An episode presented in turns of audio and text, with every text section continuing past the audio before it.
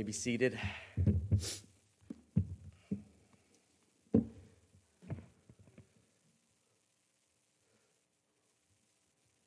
Let's pray before we get into the Word of God again this evening.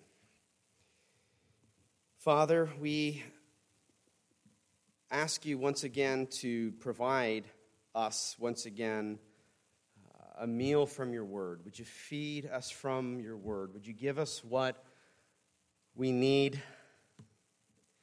Would you show us truth that would strengthen us in our Christian walk, cause us to be wise? would cause us to have hearts to worship you. And we live in ways that are consistent with your word and that would glorify you above all else. Would you lead us in these ways tonight? We say this in Jesus' name. Amen. Well, over the years, um, since my conversion to Christianity, I've come to the realization that not all professing Christians and even teachers and pastors and things of that nature are always what they might seem at first. There's too many run ins, maybe, with false teachers and deceptive people, I guess, especially early on after my conversion when I was 18 years old, coming across some of this right off the bat. I've had one preacher tell me that he saw Jesus sitting at the end of a famous television uh, preacher's bedside. That's a true story. Okay, I'm a new believer. I'm just, huh, interesting. I don't know what to think of that at, at the time. But it was, it was something. It was something, wasn't it? We'll get back to that. I've heard preacher uh, teach a small group of people that it was never in God's will that any believer should ever suffer and get sick. I'm sitting in there hearing this guy go on, and when I turned as a new believer to a passage of Scripture during that meeting, let's just say I wasn't invited back to that small group. I've been in a service where they turned down the lights so that it was dark to display a kind of an emotional atmosphere, and the preacher, you know, literally read verses from uh, Ephesians that were completely out of context and, and pressed uh, over and over again these repetitive words. Speaking of, the lights are down a little bit. Does anyone mind turning on the lights and getting them up um, just for, for sake of the live stream? just reminded me here as my illustration. We're turning down the lights for emotional force, and here we're going to do, we're going to give it to you. It's going to be dark, and you can see the candles on the screens and all those wonderful things, right? No, of course, of course not. Thank you, brother. But back to the Ephesians over and over again, dark lights, just trying to get this experience, repeated passages over with, with no, just mindless, repeated song words over, almost like a, a mantra without any depth, without anything there, just literally blah. I mean, that was my experience. I go to a service and I'm like looking at the passage, trying to figure out what is he saying. And it, it, all it was to do was to rouse emotions in the audience. All these and similar experiences early after my conversion, it taught me really quickly not all so called ministries and churches and teachers are worth spending time with. Maybe you've experienced people, ministries. You've watched things online or heard things on the radio that you've run into things like this before. The common denominator in many of these false, wrong headed, and even deceptive gatherings like this is the goal of the teacher or preacher to whip up the crowd and individuals into a frenzy. the more frenzy you can cause, the better. To get an emotional high, repeating phrases as songs and in the sermon, somehow this is going to make it more spiritual, sometimes running all over the place. Some try, something just to try to get you going. But the thing is, these tactics, they're all just phony. They're a big charade. And they're shallow, and maturing Christians and mature Christians will spot it out and they're going to move on to something more healthy than that. The measure of a ministry and a ministry experience is not an emotional high or low that you get from it. or tears that can, be conjured up. Not that you can't get emotional hearing the word preached or singing, but sometimes it's just uh, they're seeking to do that alone by any means. It's not some secret knowledge and special insights that the preachers might give that you're just like, whoa, I don't see that anywhere in the text, but I'll take your word for it. I guess we got to go ahead and, and go on and on with whatever you're saying. Not at all. The measure of ministry is whether the gathering or church is conducting itself what? According to the word of God. And if the preaching and teaching and leading is coming from truth in the actual Bible in front of them. So if they say, you know, conjure up this great uh, emotional experience and listen to this testimony or do this or do that, you, you have to ask, you have to ask, where is it in the Bible? Or you have to look to see if it's if it's there. Is what they're saying there? This doesn't seem like a practice for, for Christians. The Bible is not to be used in this manipulative or secret way. Ooh, I've got some insight here that's just so special and so. No, it's not this secret way that just a leader can deploy their own means and their own ideas. That's not how the Bible is to be used. Let's look at a text here in Scripture in Colossians to see the nonsense that Paul had to deal with in the Colossian church to kind of uh, be used as a test case for us. And we're going to see here in, in point number one in Colossians chapter 2, in verses 16 and 17, that point that was up there, it's uh, judgmental legalists. Let's, let's look at those judgmental legalists here in Colossians chapter 2. Therefore, let no one pass judgment on you in questions of food and drink with regard to festivals or new, a new moon or a Sabbath. These are a shadow of the things to come, but the substance belongs to Christ. First things first, church, have been fulfilled already, want to push these old things on you in a way that is binding consciences in inappropriate ways in this context, they're making people feel like second class citizens for not getting on board and keeping those old rules, or even made up rules that someone may conjure up. As we've seen in Galatians, Jesus has now come, and the Mosaic law has served its purpose, and we no longer have to keep the food laws and holy days and festivals and Sabbaths, which is why Paul here even in Colossians, is like, don't let people judge you for these things. Those things all pointed to Jesus. Now that Jesus has come, no more pointing like that is needed. He's actually come, it's been fulfilled.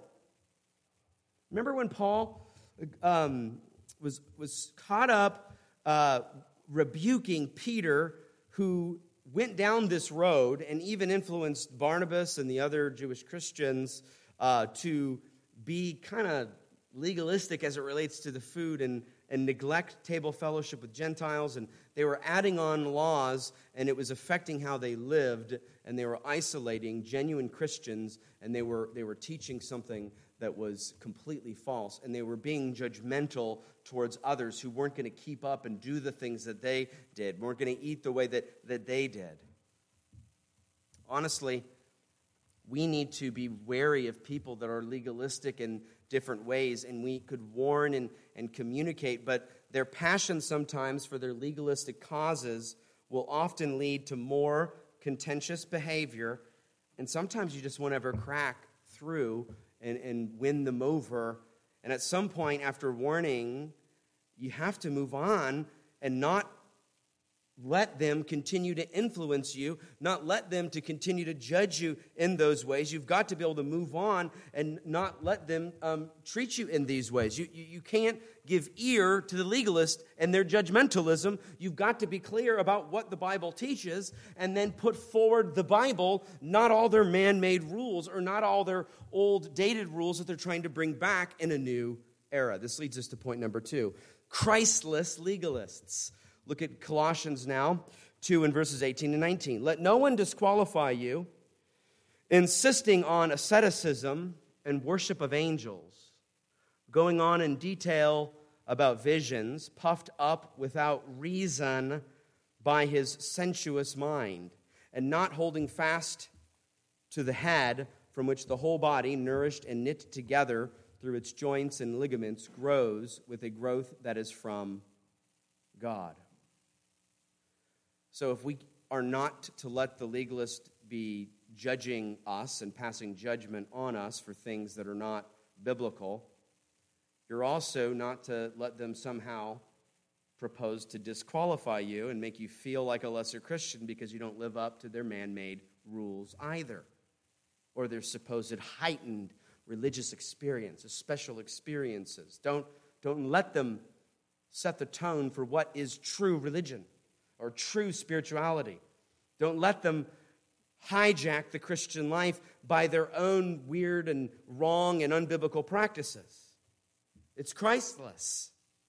People in this category make their religion about all that they can't do, or they try to push on you something that you shouldn't do either that's not biblically spelled out. And the more self sacrificial and limited and even self inflicting you are, the more spiritual you are. It's asceticism there. We'll get to that later. But um, this is what they're putting forward. And somehow people were being influenced by it. I don't know why. This is going backward in history. It's, it's worse. It doesn't make sense, but people are influenced by that kind of thing for whatever reason. They insist on these secret special revelations of God, spiritual visions, extra intense religiosity and experience. You see, here in this context, these false teachers even claimed a kind of trance like angelic worship, not of the angels themselves, uh, but, but almost like with the angels to God. It's just it's this interesting thing that uh, I'm going to read from P.T. O'Brien from the New Bible Commentary, what he says about this practice to, to kind of shed some light on what it says here about the angels. It says, The worship of angels refers not to worship directed to angels, but the worship of God, which angels perform. It goes into great detail about what he has seen and things which he beholds upon entering is, is the third slogan from uh, this philosophy, this empty philosophy. This false, these false teachers apparently claimed to have joined in this angelic worship of God as they entered into the heavenly realm and prepared to receive visions of divine mysteries. They were therefore asserting their spiritual superiority on the grounds of these heightened experiences. So, oh, I, you got to hear about this experience that I had where I caught up with the angels and worshiping God. Uh, you had to be there. I know you can't, I mean, you know, you just got to trust me. I know you weren't there, but this is what I experienced, so you got to listen to me now. I mean, you're going to listen to that preacher over there that never went up, caught up in this, the heavens and worshiping God in this trance like mystical way. Why would you listen to him? Listen to me. I've got the real religious experience. So uh, they're kind of going on and parading their spirituality about. Have we seen people like this? I mean, we've seen people like this. The more crazy and out there they are, and, uh, and just, it's almost like they think it's a badge of, of honor so that now everybody has to listen to them.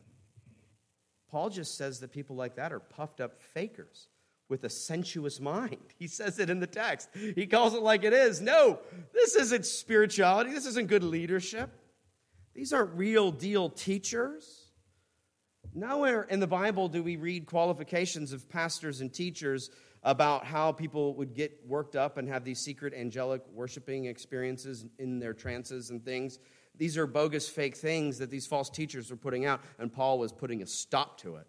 And it's like, why do you want to keep going down these, these foolish, crazy practices? This is not healthy. This is not good. Paul even says it's Christless. People who do these kinds of things that are unbiblical, what do they do? They cut themselves off from the head of the church, Jesus Christ, as the passage reveals here. They're no longer connected to the head, Jesus. You don't want to be around and listen to teachers who are no longer connected to the head of the church, Jesus Christ. Amen? Right? If you run into a new teacher on the street or the park or a gathering or watch online, realize that once they start teaching things like this and doing things like this that are not in the Bible, they have cut themselves off from Christ, the head. The head of the church is Christ. He's not going to be about any of those false teachers. He doesn't want anything to do with that. He has nothing to do with it. They, they are cutting themselves off from the church. They're no longer a part of the body of Christ when they go down that road. They are dangerous because they deceive Christians, and they're dangerous because they're Christless, because they do not they do not submit to Christ's word and witness. They are making up their own. Avoid it all, church.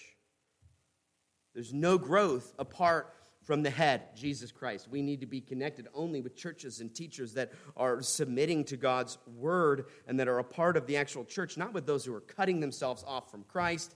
Paul doesn't mince words here. He, he says that these false teachers, they're Christless. They're out on their own. They're doing their own thing. This leads us to point number three irrational legalists. Verse 20 says this If with Christ you died to the elemental spirits of the world, why, as if you were still alive in the world, do you submit to regulations? Do not handle, do not taste, do not touch, referring to things that all perish as they are used, according to human precepts and teachings. When it comes to Christianity, I think it's safe to say that we don't ever want to be associated with made up, man made human precepts and teachings. Anything that's like man made and kind of you're out on a limb, you're doing your own thing, we don't want to be tied to something like that. Paul says that these false teachers are tied to that man made type of stuff. We need to be aware of those types of things and realize that they were going back to regulations that were already over and gone. We've seen this in Galatians, haven't we? When the fullness of time has come, God sent forth his son, born of woman, born under the law, to redeem those who were under the law. Jesus has come to bring redemption, to bring the new covenant in his blood. We're no longer under the old covenant. These false teachers are like, come on, let's go back to the old covenant. And, and, and Paul is like, no, you're being irrational. That's foolish. It doesn't make any sense. Why would you do that kind of thing? It, eh, don't go that way claiming Christ and diving into legal. Why would you do that? Self contradictory. This is man made stuff. Legalists like to be known what they are against. They want to slap hands and, and, and do not touch this or that, do not go to this or that, do not, you know, it's about boycotting everything. And as soon as you step out, you know, you're breaking one of their rules. The legalists are about making rules and pointing out when you break their rules. These are all man made rules. Don't get me wrong, the Bible does communicate direction. We have the law of Christ. There are things that we should not do, there are places we should not go, right? That's not what Paul's getting at. Paul's getting at things that are man made, that are made up, that are foolish, that are irrational. Don't go back to that kind of thing. Don't go that way. Is it biblical? And if not, why are you going to be foolish and start living and thinking according to that false teacher? Why don't you just ignore that false teacher and obey the Bible and then get at a dodge and go somewhere else? Because that's just going to put you into bondage. Don't handle, don't taste, don't touch. They are making up rules for themselves, and it's just not smart that they're doing it. There's no two ways about it. It's irrational. It's, it's contrary to reason, as Paul had mentioned earlier in the passage. Don't follow them in their foolishness and get caught up in the wrong things. They get fixated on the, all these old rules that are no longer in date because of Jesus, and they lead you to miss out on the freedom that we have in Christ and the real life change that, that is actual pos- possible in Christ. It's like a big distraction. All these things are just to distract you from the Christian life. If you're worried about all these things and you're not doing the things that you should be caring about, that's just a big distraction. And that leads us to our last point at number four powerless legalists. Look with me in your Bibles now at Colossians 2 and verse 23. These have indeed an appearance of wisdom in promoting self made religion and asceticism and severity to the body. You see that? But they are of no value in stopping the indulgence of the flesh. When it all boils down to it, These legalists will heap up rules on others and pass judgment upon others and have expectation upon others. And then they're going to be puffing themselves up and they're going to have their special secret religious practices and their so called visions from God, their so called whatevers that are just false. All of it is just a big show, church. See it, spot it. I want you to spot it. I want you to be wise. I want you to be savvy. I want you to get duped up and, and swept up by this falsehood. They're just trying to distract people from what really matters. And what really matters is too important for us to be distracted by these things. You see, as we saw this morning, we have a powerful God. We have a powerful work that God does in transforming lives. There's something real that goes on in true Christianity. We want the power of the Spirit to be doing work in our life. We want to be being transformed by the renewing of our minds by actual biblical truth that we should be devoting our lives to and, and conforming our hearts to, not all these distractions. You spend all these times in these distractions and these trances and these wonder, and it's all fantastical, but it does nobody any good. It's powerless. Their teaching is powerless. They claim spirituality, they claim secret knowledge and special insights, and it may even seem super spiritual and awesome. It may seem like they're just wonderful, but they're just repeating foolish things. They are promoting emotionalism and irrationalism and man made, self made religion and even asceticism, which is the doing hurt, hurtful things to the body or being severe with your body in your religious practices either in avoidance of things or in self inflicted practices. Look at the history of religion and how people have practiced asceticism because they thought it made them more spiritual. Some really crazy, weird, awful things that people do in the name of spirituality and religion in hurting themselves. Somehow people think that's a good idea. I don't know how they get a following. I don't know how this stuff even catches on, but somehow it does. So I got to warn you about it. These things do happen. People do get swept up on it. You hear some of the things that people say, you're like, why? How could you get duped to that? Why would you want to go that way? But masses go these different ways. We got to be careful. And what we ask about all these practices is the same thing, and I've already mentioned it. Is that in the Bible? Is that idea that you keep peddling? Is it doctrinally correct and supported with Scripture? Is that what churches do? Is that what Christians are supposed to do? Do all Christians have to have that kind of special secret knowledge? Is that, is that how people grow? Do we really have to hurt ourselves in the name of spirituality? Is that what the Bible teaches? Do we really have to go back to the Mosaic law and keep Sabbath regulations and practice all these food laws? Is that in the Bible? I mean, it was in the Old Testament. And they can say it's in the Bible, but then you're like, well, what about what it says here about when Jesus came and fulfilled that, and that no, that no longer is in place? So we need to know where we're at in biblical history as we've been seeing in Galatians. And, and recognize and stand firm on what's in the Bible and correct interpretations so that we might live accordingly to actual biblical teaching, so that we might live out the demands of Scripture upon us in the real world of where we're at that's actually going to be good for us that's actually going to be powerful in our change. The legalists are powerless, their message is powerless. They don't like it, though, when you press back with Scripture. I warn you. If you talk to somebody who's legalistic in this, or a false cult or religion, or somebody who's kind of off on the limb and has cut themselves off from Christ the head and they're doing their own thing, whatever it may be, you may run into somebody. I know many of you ran into people like that. They don't like it when you point to Scripture, but point to Scripture Defend yourself with the sword of God, the word of God, the scriptures. They'll kick you out of the meeting and won't invite you back. And really, who cares? Because it's better for you not to be there, anyways. And genuine Christians are going to come in contact with some of that in their Christian life, and they should, they should leave, and they should also warn other believers along the way.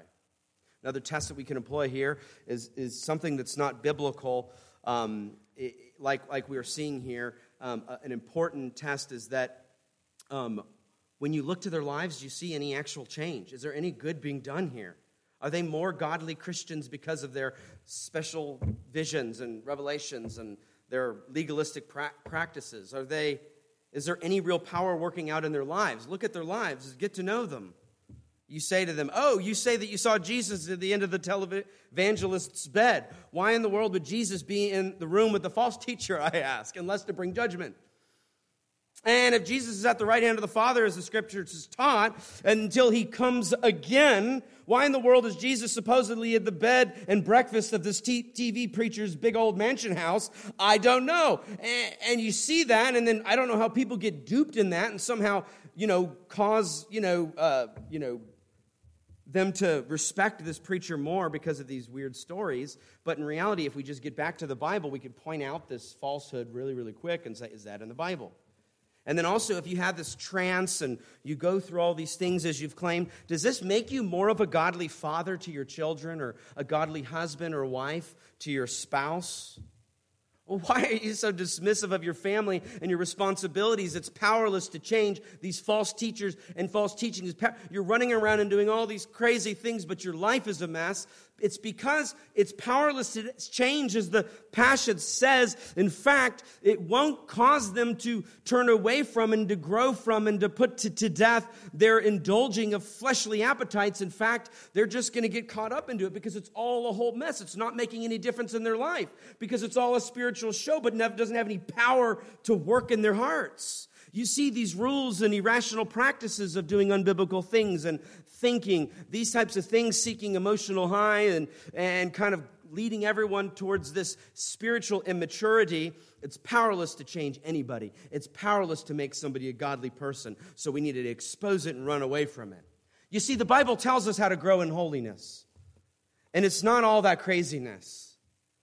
So seek the regular means of grace, church. Pray to God in the power of the Spirit. Read your Bible and let the Word transform your life. Come to church and gather with others. Use your gifts. Be blessed by other people's gifts and, and grow in the Christian life in the normal or regular means of grace as the power of the Spirit is at work in your life. I want us to get excited about that, not that person doing whatever down the street or over here or on TV. I want you to get excited about true spiritual power, true biblical truth, and lean into that and run away from all these false teachers, legalists, because they are oh so powerless to do any good for themselves and to anybody else. Avoid them, expose them, see them for what they are, and in all things, make sure that you are testing everything, every so called religious teacher, with the practice and truth of the Word of God alone. And let's pray.